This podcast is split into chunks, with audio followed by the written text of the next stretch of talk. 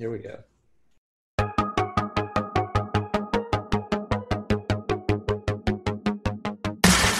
And here we are again for another episode of Nudge Coach Happy Hour. Mac, how you doing today? Doing great. Three in a row. Three in a row. Three Fridays in a row. It's Friday, August 21st. I'm marking these moments in history partly because I'm just fascinated by the idea of looking back at this in like 10 years. I hope these files still exist somewhere because I want to let's just paint the picture here. We just had the Democratic National Convention 100% virtually. Um, we have the NBA playing their playoffs in a bubble at Disney World. There's all kinds of weird shit going on, folks. I think I think college kids are being kicked out of their colleges too during all this. Yeah, on a case by case basis, it seems yeah. like it's very very confusing. So, geez, but and we're still just at our house hanging out on Zoom. It's like a bad sci-fi movie we're living through. I know. I feel bad for anyone who's listening to us right now. and we just did our first Instagram live. That was my first Instagram live. Oh yeah, Max sprung that on me. I wasn't ready for anyone who wants to make fun of me on that. yeah, put all my makeup on beforehand.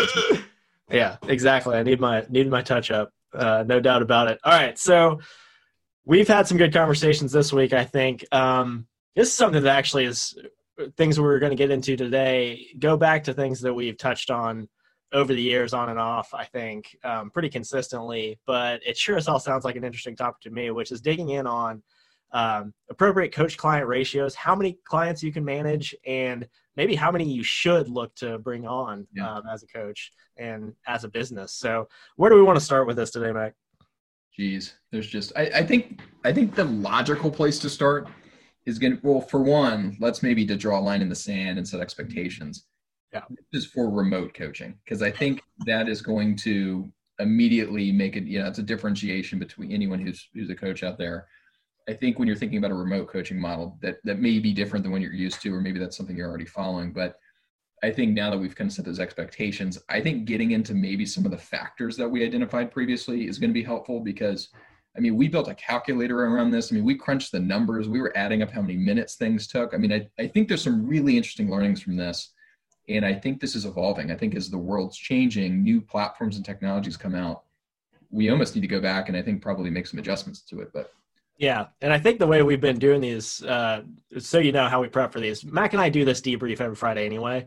We just record it now, so don't expect us to be hundred percent prepared to like have specific numbers to throw out on every topic. But on this one, we actually probably could, given that there is a spreadsheet that lives somewhere that has a calculator in it. um, it may help to frame this starting out as maybe an individual coach, right, Mac? That might be the easiest place to start, and then we can maybe yeah. dig into more factors from there. Yeah, because I think you could you can obviously kind of extrapolate this and build it into what it would mean in like a team dynamic with much larger populations. But yeah, we I guess to to maybe if you want me to, I can read off some of the factors that maybe we encountered as we were looking at this. You know, we might have to dig into each one just to frame it a little bit. Let's just see how it goes. This feels like a topic that can snowball, so we'll see how it goes. we're still here. No, but I think so. There's some really obvious ones, but then I think what's interesting is to to also identify for some people maybe the less obvious factors that can really really influence efficiency because that was the big thing that we took away when we were really dissecting this was there's the obvious things right there's the obvious things of okay well how long are your coaching sessions? Like that, that's the obvious thing, right? But I think what we tend to find is, especially when you get into remote coaching, really is you need to look at, okay, well, think about asynchronous communication. How many asynchronous touch points are you having with clients each week or each month? You know, you need to, fa- need to factor that in. It goes even beyond that, though. And I know there's some ratios I've heard out there, but for like every hour you spend with a client, there's another hour outside of it from the administrative and documentation, which I, I think is really important. Mm-hmm. Um, a couple things that we also identified that were pretty important with this were, for instance, if documentation has to occur within like an EMR system versus just, hey, I'm taking, I'm jotting down notes on a client, that's going to be a factor. You know, if you're logging something within a more, form, more formal system that may take a little bit longer. Mm-hmm. Um, how experienced you have in remote coaching, there's a learning curve, and we've seen some like for instance, people like Dr. Steve, who you know, you could keep throwing clients at him, and I think he could manage 250 people and say, "Hey, yeah, I'm ready for another client. Bring them my way." You know, obviously, you unlock efficiencies as you get there. Um, I think also too, as you're thinking about the types of programs you're offering, and this is an interesting one we should dissect a little bit. Thinking about back and forth communication. So, for instance, it's one thing to be able to predict, hey, I'm going to deliver a touch point or message to each one of my clients, say weekly or monthly or whatnot. But what happens and how do you factor in organic conversation that occurs from that?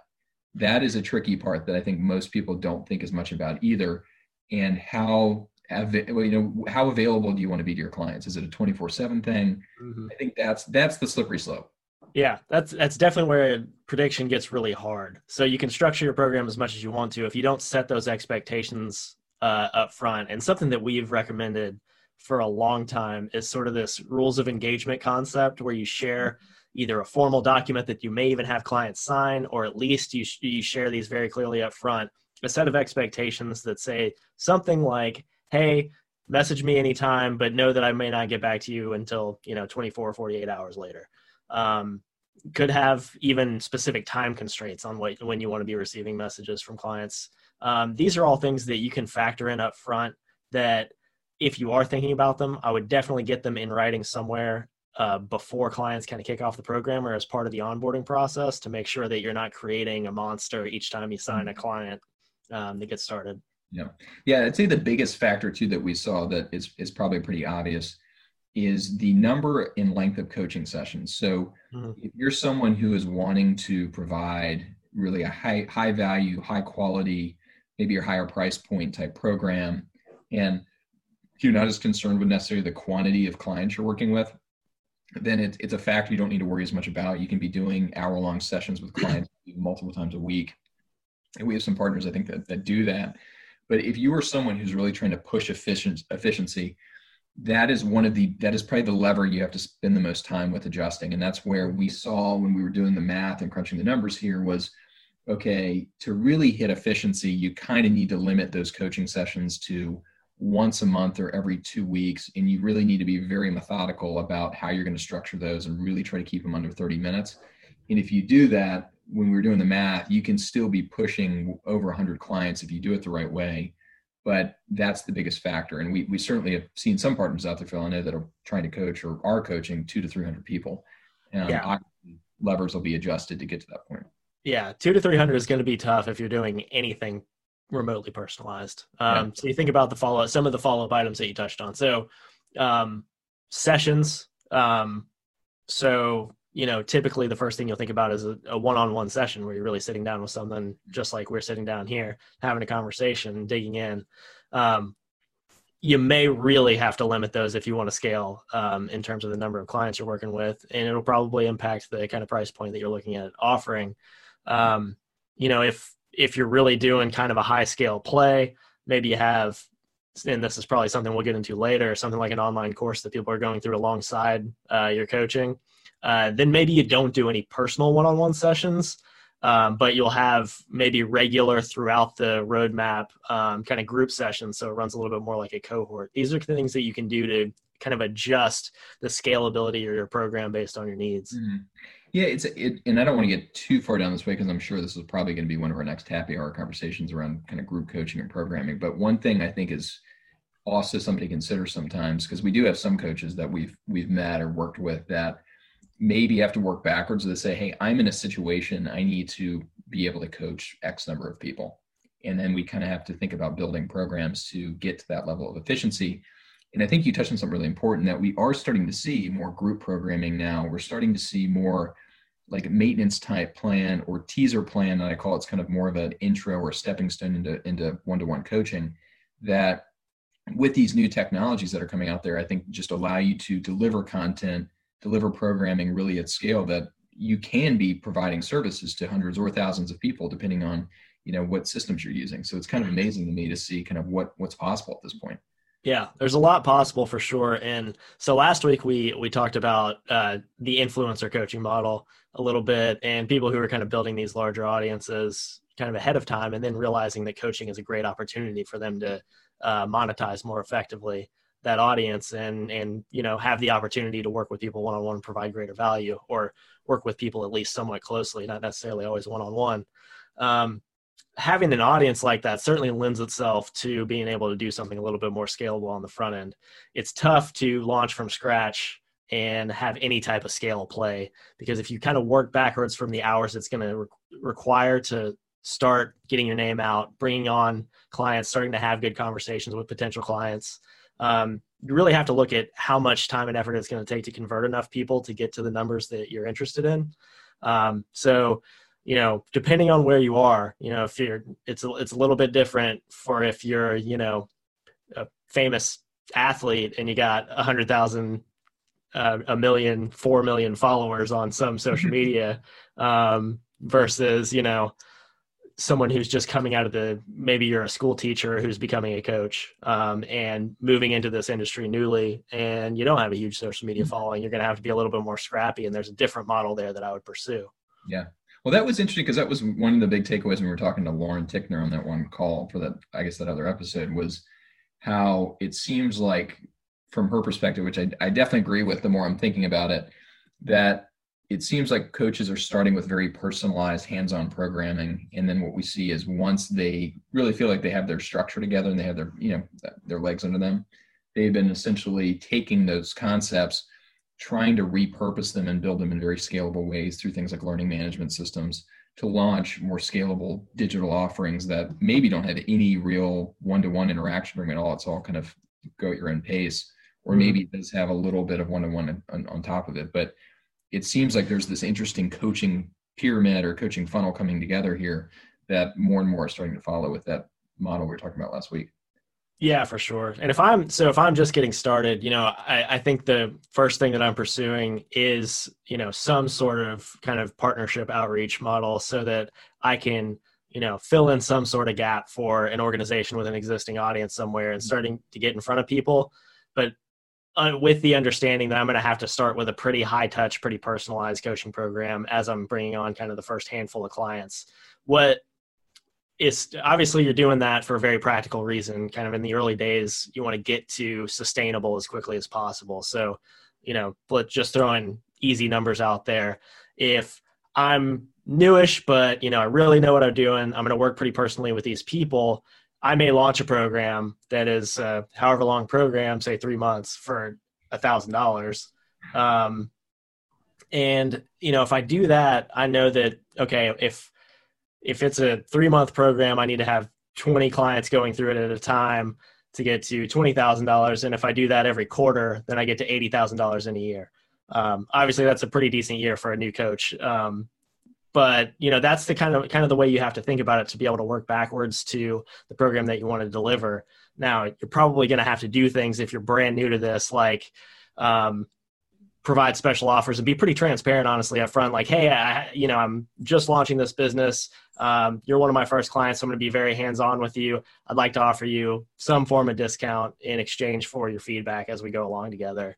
Um, those are the kinds of things that you want to do kind of early in the business to to make the ratios work out for you because in the end you have a sort of um, nut that you want to crack in terms of how much you know money you want to bring in throughout that year it actually reminds me there was one factor i forgot to touch on that we we did discover as we were going through this that makes a big impact was actually the method of scheduling also was something that was really overlooked. So for instance if you were um, say you were working with you know 50 clients and your your process or method of scheduling was a lot of back and forth messages of hey what i'm available this time this day or no i'm not or yes or you know you going back and forth.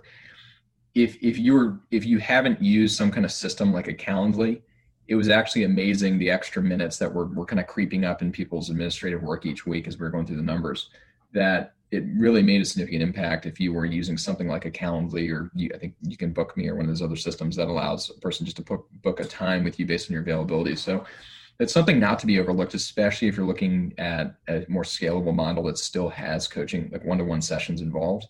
So that was kind of an interesting learning as we were going through it. Absolutely right. If you don't use the right tools out there, the tools that are available to you at this point, use the right platforms or you're going to kill yourself. I would be honest. That should be the theme. That should be the theme is use the right tools. use the right tools.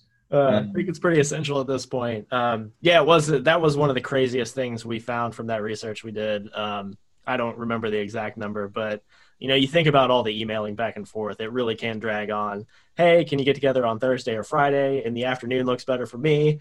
I'm free at two and four. Oh, those don't work for me. You know, that's seven emails later. You might have a, mm-hmm. a hard and fixed appointment and it doesn't necessarily reduce the percentage of the time that that person just ends up not being able to make it anyway and Right. you have to rebook. And those are the things that really hurt when it comes to kind of streamlining your time. Yeah. So it, it was kind of amazing as we looked at it because there were about eight different factors that kind of wove in from messaging, the number of um, one-to-one coaching sessions you were having, and when you looked at that, it was kind of the frequency and the and the amount of time that went into those, the administrative um, or documentation that was required, the experience of the team. And I, I can't stress that enough. It, it- there really is a learning curve with remote coaching, and I think we've seen some of the most talented coaches once they go to more of a remote model. Um, some of them really struggle and i think it's something that is is overlooked as being a skill set that over time you may be great at working with someone knee to knee or face to face but it may take you some time to get to that point that you feel good with the asynchronous communication. You know uh, writing messages that are highly engaging um, doing you know writing writing efficient quick to the point concise messages um, and that was something that we did see like i said that kind of separates someone that feels comfortable managing 100 200 people through asynchronous communication versus someone who's very used to the in-person model Yeah. Interestingly, um, I feel like people that are really competent on, you know, social media like Twitter and Instagram are actually much better naturals at transitioning to online coaching than Yes. even really experienced coaches who are used to working with people and have for years. Um, tend to have a lot more trouble just because the communication is so different. shoot you remember years ago when we worked with that uh, you know i don't want to say anybody's name but we're working with that one who was a, a phd highly you know highly sought after person who really struggled when we got them on the system because i remember looking at the messages the messaging they were writing and they were writing these thousand word messages to clients and that's just not engaging we've all been there before when you open up an email and you know a huge wall of text you say i'll get to it later i mean Mhm. can't stress enough what we see is is if you if you're someone who's good at Twitter and you can keep all of your thoughts to what is it 160 characters or whatnot, you, you will be an, an incredible you, you'll have a leg up on the remote coaching side because you need to keep your your messaging concise, simple. You know, making sure you're you're prompting questions, creating a yes nos, making it easy for people to engage back. It drives me crazy, Phil, when we go into implementations and we'll review people's communication protocols and I read through them and I'm like, huh, you realize at no point in this communication thread have you asked the client one question. How do you expect them to engage back with you? And it, it's, we've all been there when you've been on a text thread with someone and the person doesn't, their message to you doesn't ask a question. That's kind of when the text thread dies, right? So it's one of those things that it's just so important thinking about how you structure these messages. Yeah, and it goes back to something I've probably said this too much, but like the the original call to action is a question mark. That is the OG Yeah. first ever call to action invented. That's my my marketing tip of the week. Um, you know, just end with a question. Engagement is reciprocity, right? You need somebody to come back at you if you really want to to prove that they're engaging with you. Um, so, just if you're if you're asking yourself, is this a good enough message? The first question to ask yourself is, does this end in a question mark? Did you make that up? I'm really impressed by that. That's that should be like in the show notes somewhere. I am very scared to claim it because I'm almost positive I stole it from somebody. it is so true though. It, it's kind of incredible to me because it it I think we all, especially this day and age when we're all working a you know working remotely and having a lot of probably asynchronous communication in general. Um, I think we can all probably take a step back and evaluate how we're writing messages. I, I remember distinctly a point in my life back in my 20s when you know we all remember when you get out of college every email you write sounds like the most formal thing you've ever read before in your life and you're Yeah. like the most polite person ever to the point where your messages are just like wordy they they like don't even make sense because you're just trying to be polite and i think it's something that it it really does it it's it takes you know it really does take experience and it really does take some um i don't know it's almost like a reset or recalibration of how you write for like conciseness you know something that's going to be engaging and it's something i think we can all learn from but from a coaching standpoint especially remote coaching it's it's critical and it makes it means the difference. I, I hate when i hear people talk about how like remote systems didn't work for them because it's like whoa whoa whoa systems are the vehicle. This has all to do with the way in which you're engaging and communicating with your clients Yeah, it's the whole game, and that's such a good example. I just imagining like I, I want to go back and read a couple of the papers I wrote in college. So I wrote a whole hell of a lot of papers. I had the weirdest major ever. It was econ major with a writing emphasis, which I'm sure doesn't mean anything to anybody. But I wrote a lot, and it's like every paper is a vocabulary lesson. Whereas if you read my emails today, I probably am going out of my way to never use a word with more than like eight letters in it. Um, I'm in on the extreme side of conciseness, clarity, simplicity. These are the things that get people to come back to you when they absolutely know what you mean and what they want or what you want from them. It's funny you say this because like I always thought it was so strange when teachers always require you to write papers of a certain length because I think it's that's that's kind of a cop out. I feel like it's one of those things that's much more difficult to write a shorter paper. I think every paper should be one page, and you, you just think about the the importance in the words you're using and the vocabulary. And I, I think back to some of the stuff we've talked about in implementations with some of our partners before regarding the the language they use in messages as well on the remote coaching side where you know some words they have you know have baggage associated with them. And i think you were the one who put a lot of that material together. So i don't know if you it'd be interesting to even touch on that. I don't know if there's any sound bites or anything you have or you recall yeah, it's it's it's definitely dangerous. So we were helping out. I think um, when we were really digging into this, we were we were working pretty closely with some kind of population health management um, cases uh, that we were working on, and and programs around population health management. So you're dealing with certain con- conditions. You're dealing with people that you know clearly haven't had a great experience with things like exercise in the past. Yeah, not so super like, about remote coaching. yeah. yeah so exercise, for example, is a great that's a great example of a word that might be a bit loaded if you're working with an audience that you know is diabetic or something. Yeah. You know that or pre-diabetic even that have these issues. Diet is another really loaded word mm-hmm. potentially.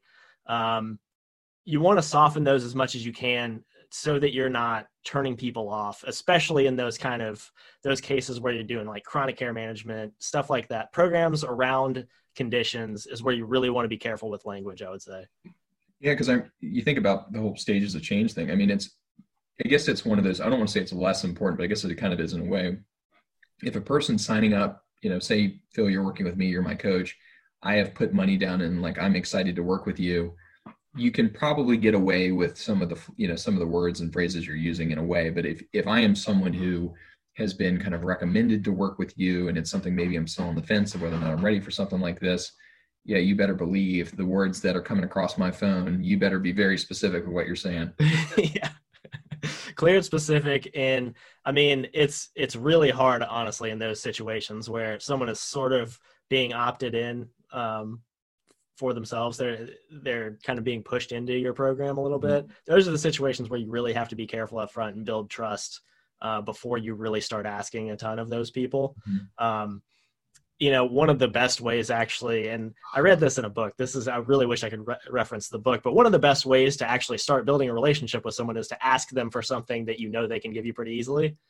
Um, actually ask them to do something for you or ask them to give you give you something uh, ask them for a recommendation anything like that so I would leverage that, but word it in a very careful way and make sure it's not a huge ask when I'm in the early stages of building a relationship with someone like that. Just because, you know, there are so many pitfalls there, so many landmines, and you don't know yet which ones you can step on, um, or which ones you know are out there to be stepped on. For example, if you haven't had a had much of a relationship with someone before you start working with them you haven't had enough of the the conversation back and forth to be able to ask hey you know what's your history with exercise programs or dieting? or something like that. And, and again you would dance around those words a little bit but you'd want to kind of tease out in early conversations you know have you been yo-yo dieting your entire life? I want to know that so i can avoid those kind of key terms and make it clear that hey you did that in the past but this is something different. Here's why Actually, you just touched on something too that just hit me because as we're thinking about kind of the remote relationship and how that leads to kind of coach client ratios,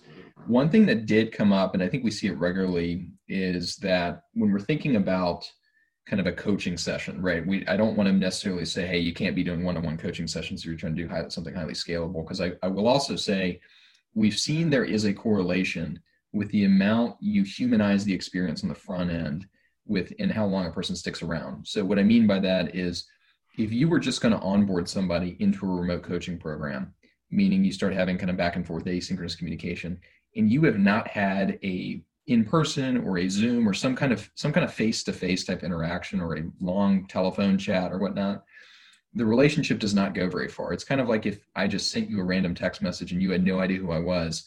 How likely are you to respond to that message? Not not very high.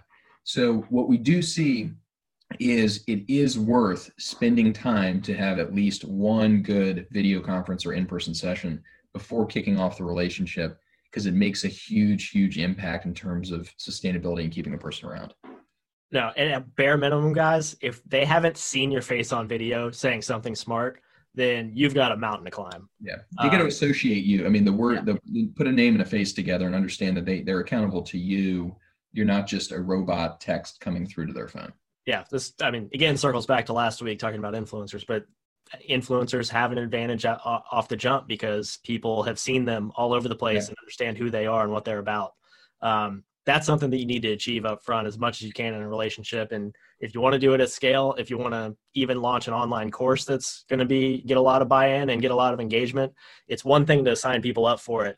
It's a whole other thing to get them all the way through it. There's a, just a mm-hmm. huge drop-off rate in online courses, and that's bad for you. Don't think you know that's great. They signed up, they paid me, they dropped mm-hmm. off because if no one gets results, your marketing is only going to get harder and harder as you go along. Yeah. Um, so you know they really need to see that uh, and see you and be able to make that connection up front in order to stick with you. Yeah, that's a that's a great point. So, I think just kind of circling back to this this calculator I had in front of me, I'm looking at some of the, those factors. I think what we probably want to do is maybe list some of these out in the show notes, but also too mm-hmm. may even be worth circling back on this and adjusting some of the numbers to it as things have changed. I think more people are using like booking systems at this point. Um, you know, content delivery. Obviously, I think a lot of um, a lot of companies and coaches we work with, I think, are starting to use things like learning management systems or found ways through the Nudge platform to kind of really streamline that.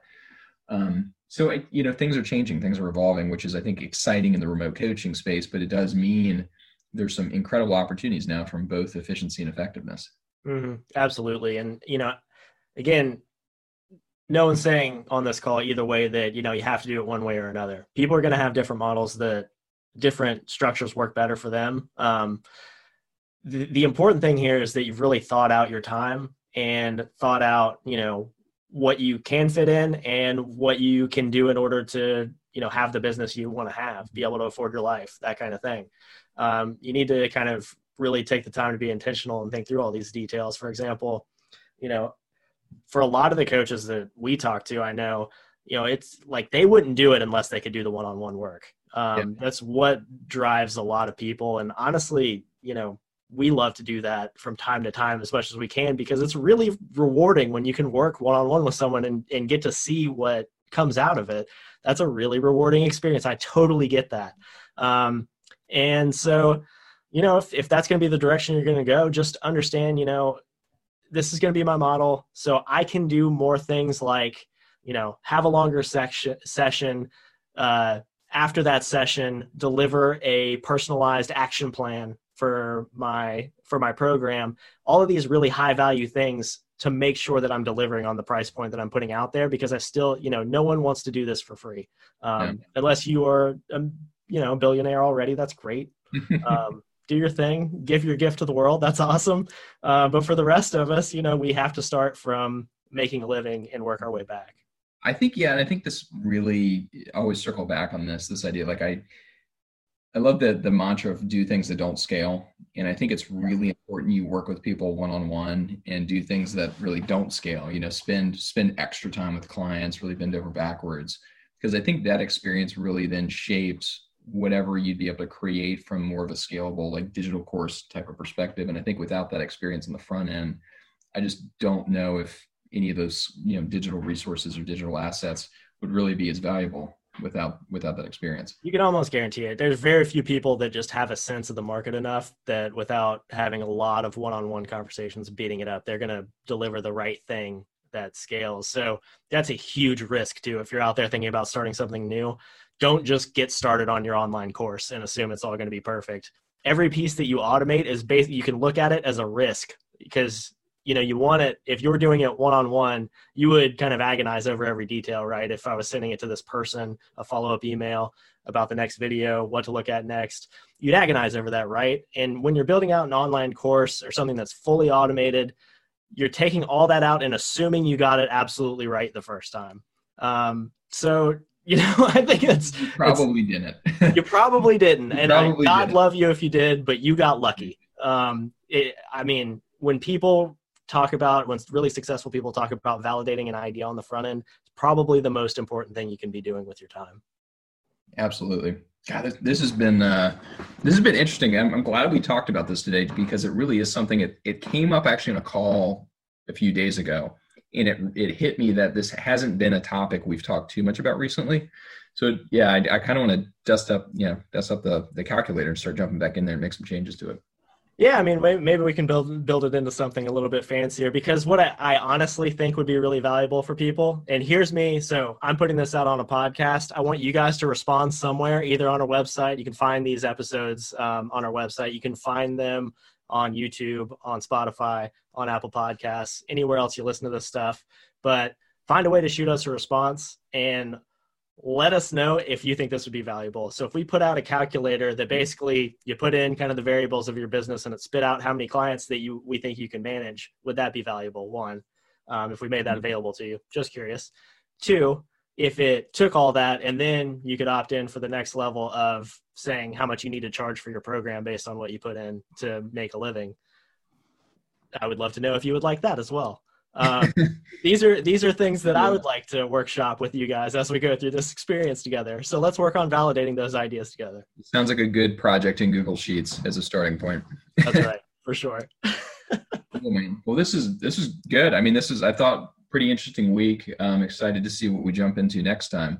It'll be interesting to see if we maybe even open up so people can start asking questions or giving us recommendations for topics. Because um, we, I mean, we hear a lot. I mean, keep in mind between Phil and I, we're on calls largely, you know, multiple times a day with either prospects of ours or customers of ours talking about real coaching problems in terms of how they're operationalizing different programs, different businesses. So we've we've kind of heard it all at this point. That's right. So maybe in the future, Nudge Coach Happy Hour will be coming to you live, um, and we could set it up as a webinar or something like that, so that you know people could join and ask questions as we go along. But I guess mm-hmm.